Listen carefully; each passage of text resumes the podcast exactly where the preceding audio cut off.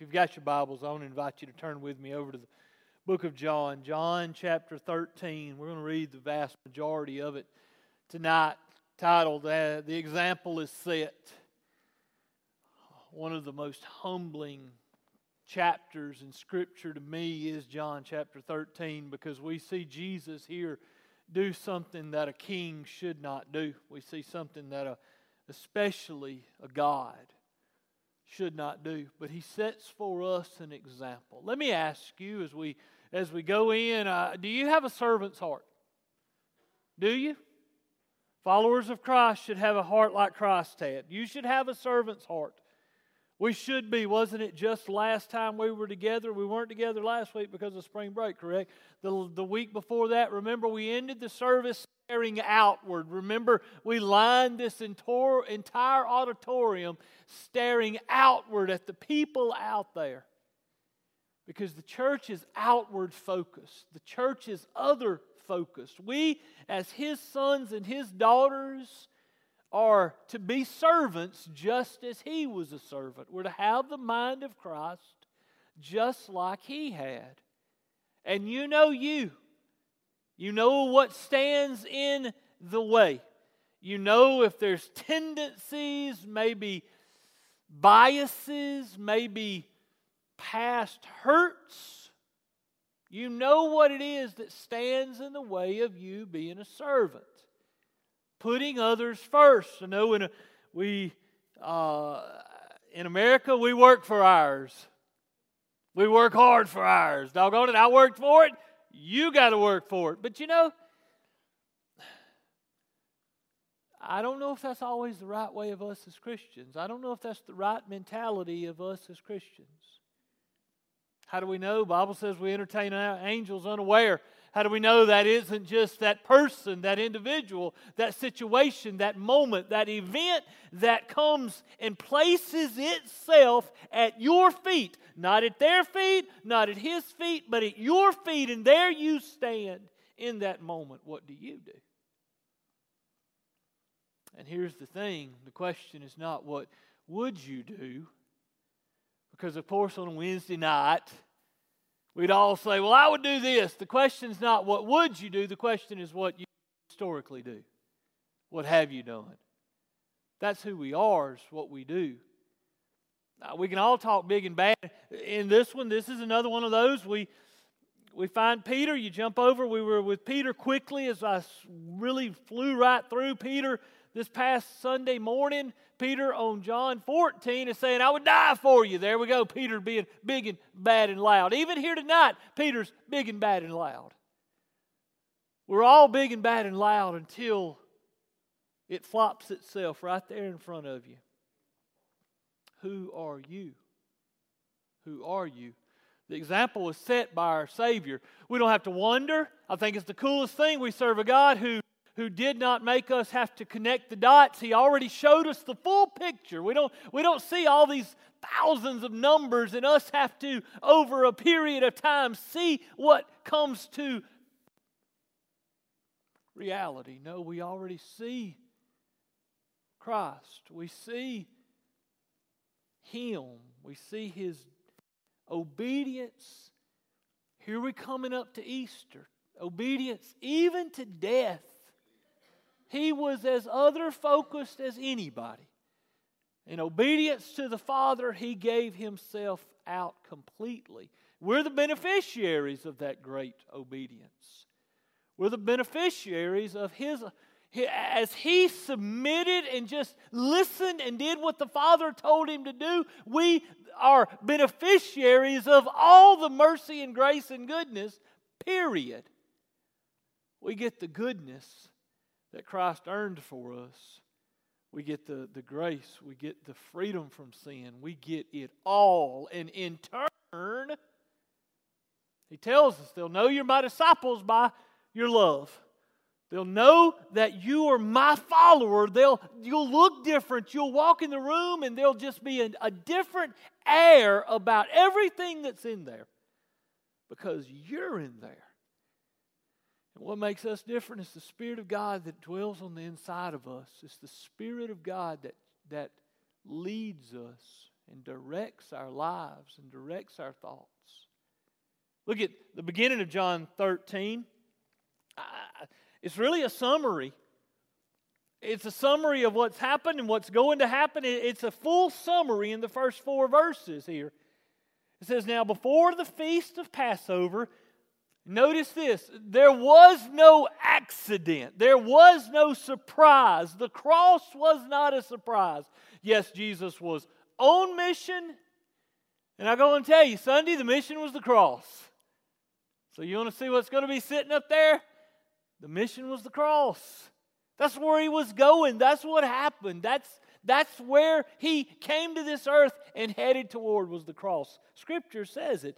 Jesus, knowing that his hour had come, that he would depart out of this world to the Father, having loved his own who were in the world, he loved them to the end. During supper, the devil, having already put into the heart of Judas Iscariot, the son of Simon, to betray him, Jesus, knowing that the Father had given all things into his hands and that he had come forth from God and was going back to God, got up from supper, laid aside his garments, and taking a towel, he girded himself. Jesus, the God man, 100% God and 100% man, is about to do the most, I don't even know the word, menial, tiny, minuscule. This is a slave's job. What we're about to see God do, the God that we're to have the mind of, there's not a one of us in this room that can say, I'm too good for that when we see what Jesus does here in John 13, it takes every excuse, it takes all of, I'm too good for that. Somebody else has got to do that. We're going to get one of the paid boys to do that one, or some of the hired hands to do that one. That's not, that's beneath me. Guys, when we see what Jesus does here in these next few verses in John chapter 13, it takes away every rational, every excuse, er, it takes it all, of the, all out of the way. Because we see God Himself drop down to His knees in clean filth. Usually, this is done at the beginning of the beginning. Usually, one of the slaves, when you go into someone's, someone's house, the doors are open, the slave is there, and he cleans the a visiting guest. Jesus here at supper, it says, drops down and starts washing feet. As I read this, as I read this, I've read this last couple of days, I've read through this chapter, and as I read it, the heaviness of what is taking place is overwhelming. Here is God. That same God that has always been there. In the beginning was the Word, the Word was with God, and the Word was God. That same God that spoke it into existence. In the beginning, God created the heavens and the earth. That is the same God that we see here drop to his knees and start washing. Dirty? Probably not like what we think. They were sandals. All right? They weren't feet that set in socks and set in heat and stinky feet like we think. No, they were more muddy feet. They were dusty feet. They were dirty feet. They weren't stinky feet. They were just filthy feet. It was a slave's task that Jesus is about to do. I ask you again do you have a servant's heart? I don't know your answer. I don't know what your answer is. What hinders you from having a servant? I go on and tell you it's your flesh. It's your flesh, it's your fallen nature, it's, your, it's the war that has taken place. If you're a Christian, it's the war that takes place between the flesh and the spirit because the spirit is saying submit and the, and the flesh is saying I'm too good for that. The spirit is saying, look, this is what I saved you for, and the flesh is saying I'm too good for that. And that's the struggle that every person that's a believer deals with on a daily, regular basis because opportunities for us to serve others are all the time to bless others, to be his hands and feet. You can say, hey, even in the middle of a pandemic, you know what else? You know what you had, and even in the middle of a pandemic, you had a telephone that you could you could text people and you could say, hey, I'm thinking of you today. Hey, I, I was just thinking about you. I heard you have. I heard. I heard TJ. I heard you lost your daddy. I'm I'm praying for you, brother. I hate that. Know that I'll be in prayer. Know I'll be interceding for you. Hey, I heard you got sick. I heard you had I heard something was going on. I heard you had bad weather. I heard you I had I had pastor friends this past week from Tennessee text me and said, Hey, are you guys okay down there? Because they heard all that. They don't exactly pinpoint exactly where we were. All they knew is that, hey, Tuscaloosa had tornadoes outbreaking and tornadoes hitting different places, and they're reaching out. Hey, are you okay? I'm like, wow. Thought a little old bitty me that I ain't seen in 10 years. That's a servant's heart. Other focused, other first, other needs met before my own needs met.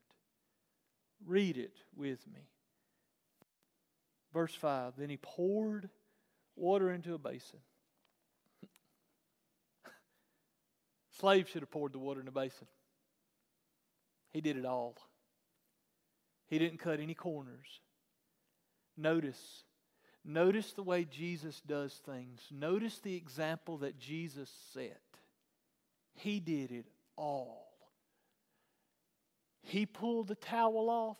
He got the basin. He poured the water. He set the example all the way. Then he poured the water into the basin and began to wash the disciples' feet and to wipe them with the towel with which he was girded. So he came to Simon Peter and said to him, Lord, do you wash my feet? Here's Peter. You know, if we're honest, we're a lot like Peter. We're mouthy. I ain't going to make you raise your hand if you're mouthy. Because it'd make you do one or two things. It'd embarrass you or you'd lie because most of us, if we're honest, are mouthy. Peter hears mouthy. Jesus answered and said to him, What I do, you do not realize now, but you will understand hereafter. We get it. We know the rest of the story, church. There's no confusion there. There's, this is him. This is a dialogue between Jesus and Peter, and we know now what Peter did not know then. We hold him to such a high standard. Peter said to him, Never shall you wash my feet. And Jesus answered him, If I do not wash you, you have no part with me. And notice how he turns. He says, Peter said to him, Never shall you wash. But Simon Peter said to him, Lord, then wash not only my feet, but also my hands and my head. And Jesus said to him, He who has bathed needs only to wash his feet, but is completely clean, and you are clean, but not all of you. That. Notice the example is set, church, and here's the deal. What Christ desires from us is not easy believism.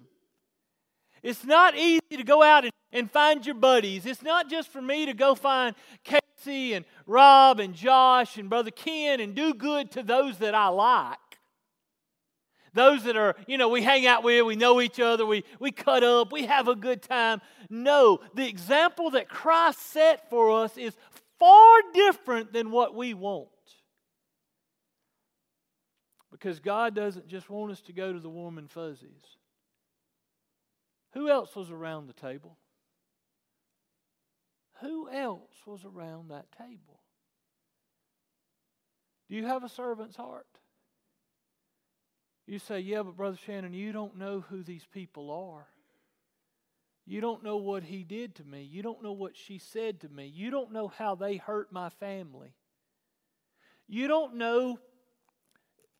And the list can go on. You don't know that was my job and they took it. It was my it was my role and they stole it. It was my attaboy and they got it. I should have got the attention. They hurt me. You don't know what they said about me. You don't know what they've done to me. You don't know how far they, these people go out of their way regularly just to run me over. Anybody got people like that in their lives? I guarantee if you walk out them doors enough and actually open your eyes and start talking to people, happen to every single one of us, we're going to run into people. People's a dirty business. But Jesus came to seek and to save that which was lost. And guess who else was sitting around that table that night? Judas Iscariot. I think one of the most amazing parts of the whole story was that Jesus, the God of this universe, did not just stoop down and wash filthy sinners' feet. But the sovereign God of this universe, who knew all things, knows all things from the beginning to the end. There's nothing that God is having to learn as the moments happen. He already knew. So he already knew Judas was there. And Jesus set an example for us that, church, we cannot ignore. He washed the feet of his betrayer. He washed the feet of the one who sold him into the, into the Roman authorities' hands for 30 pieces of silver. Jesus knew that would happen. He tells us, He calls him out, He says it. He says, Whatever you're going to go do, go do it quickly. Yet He still washed his feet. Guys, when we see that, that takes all the excuses out of the way. That takes all the yeah buts and just annihilates them and leaves us at a place that, look, life is going to come at our feet on a regular basis and it's going to come in all shapes and sizes and colors and breeds, whether they're on that side of the track or your side of the track. And Jesus ministered to his betrayer. Jesus blessed his betrayer. He showed no partiality. He served the one who turned him in and instigated it. He did that. For he knew, verse 11 for he knew the one who was betraying him. For this reason, he said, Not all of you are clean. So when he had washed their feet and taken his garments and reclined at the table again, he said to them, Do you know what I have done for you? You call me teacher and Lord, and you are right, for so I am. If I then, listen, church, if I then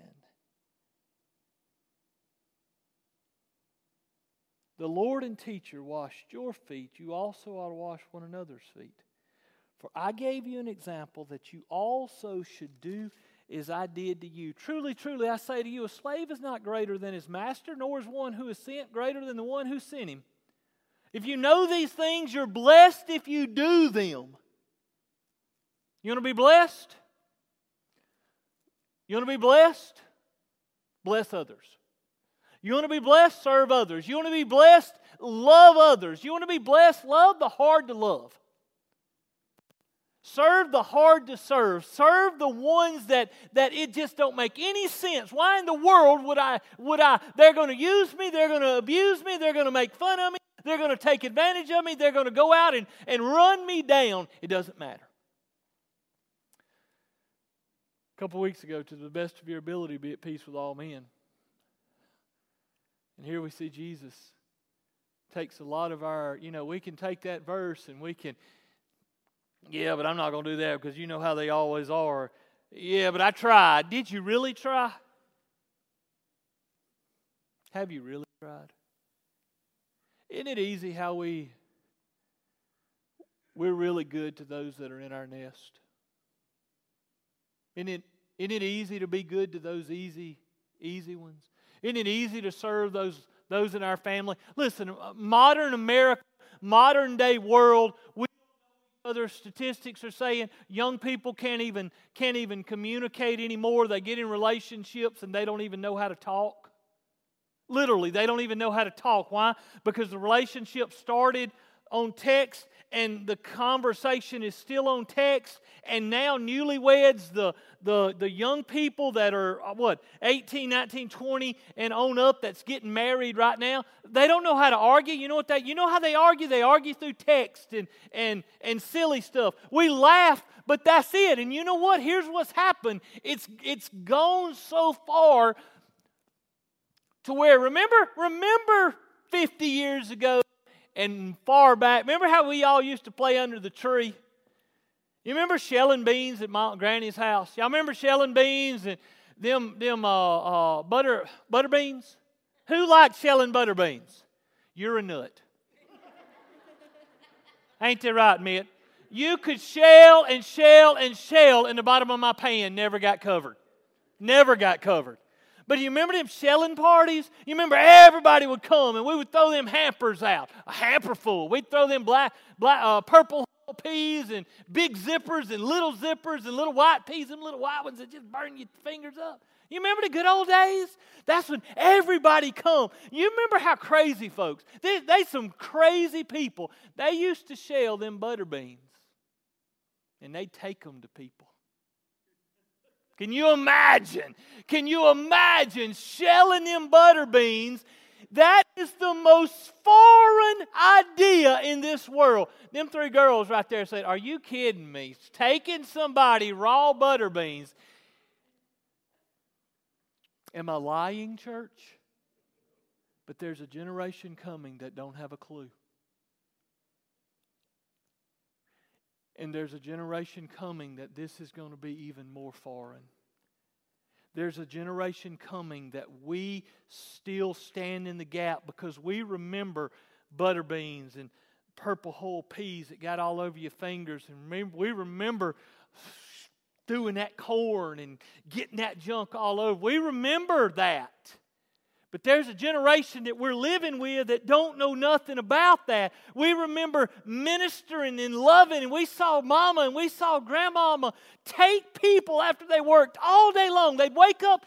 Listen, girls, they would literally get up before daylight and get into the fields, and, and it's cold and it's wet and there's bugs and it's just ridiculous. And they would go do all of that, give it to somebody else.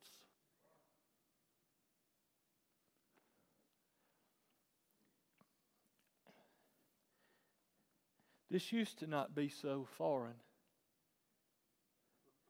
Now, now it's like we don't even know each other. And here we, I'll use my dad as an example. He's either watching or will watch. I can't tell you. A couple years ago, we'd go in the house, not knocking you, I'm just telling you. We'd go in the house and we'd pull these phones out at their house and they'd get on to us. Now I can't even get him to have a conversation with me because he's on his phone. I'm like, talk to me.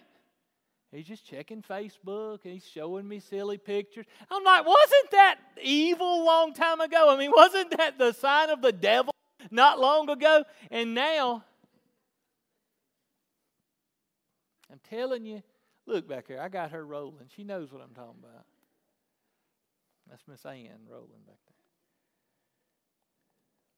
This hadn't changed. This hadn't changed, church. Jesus got down and washed not only the disciples' feet, but he washed his betrayers' feet. We've gone from we've gone from walking up to the front door and knocking on the door to people that in our mind we didn't even like as kids because they were just mean. But mom and granny said, take them these, these, these vegetables. Take them these tomatoes. Take them these squash. Take them this okra. To now, Church of 2021, you remember what I'm talking about. You may have grown up in the city, but you are in Alabama.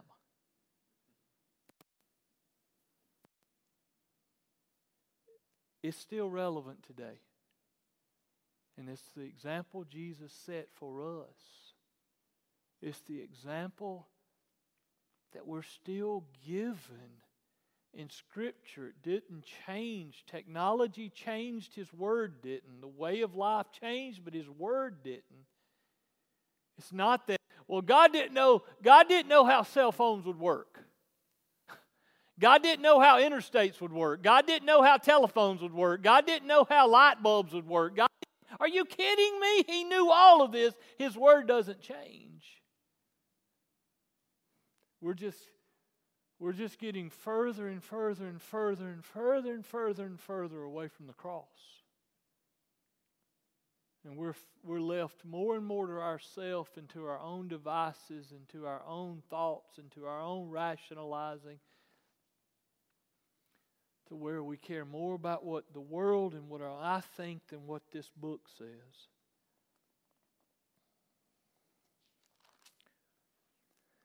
If you know these things, you're blessed if you do them. It's not accidentally there. Isn't it over in Malachi? Test me. Test me on this. Very similar here. Test me on this. Doesn't say the exact words. He does say, hey, you do this and I'll bless you. Do it this way and I'll bless you. Do it the way I'm showing you. Take the example that I'm setting for you and I'll bless the fire on you. I do not speak of all of you. I know the ones I have chosen, but it, but it is that the scripture may be fulfilled. He who eats my bread has lifted up his heel against me. From now on, I'm telling you before it comes to pass, so that when it does come, you may believe that I am He. Truly, truly, I say to you, He who receives whoever I send receives me, and he who receives me receives him who sent me. Let's keep reading.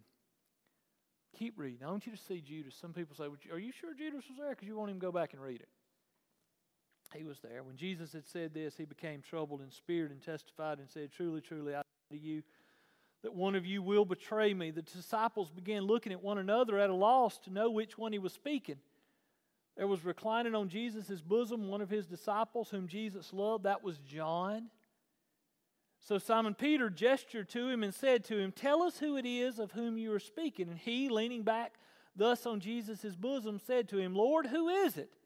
Jesus then answered, That is that is the one for whom I shall dip the morsel and give it to him. So when he had dipped the morsel, he took it and gave it to Judas, the son of Simon Iscariot.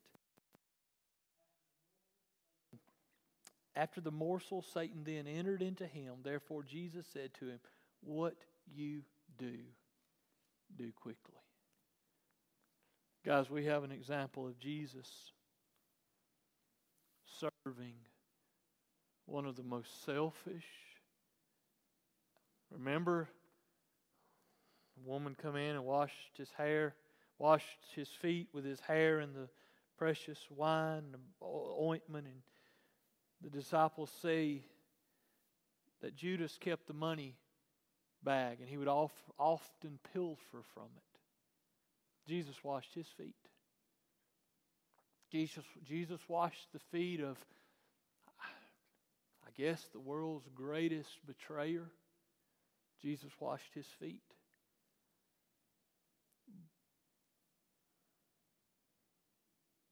But don't just get so caught up in he washed Judas's feet. Jesus washed feet. That's enough.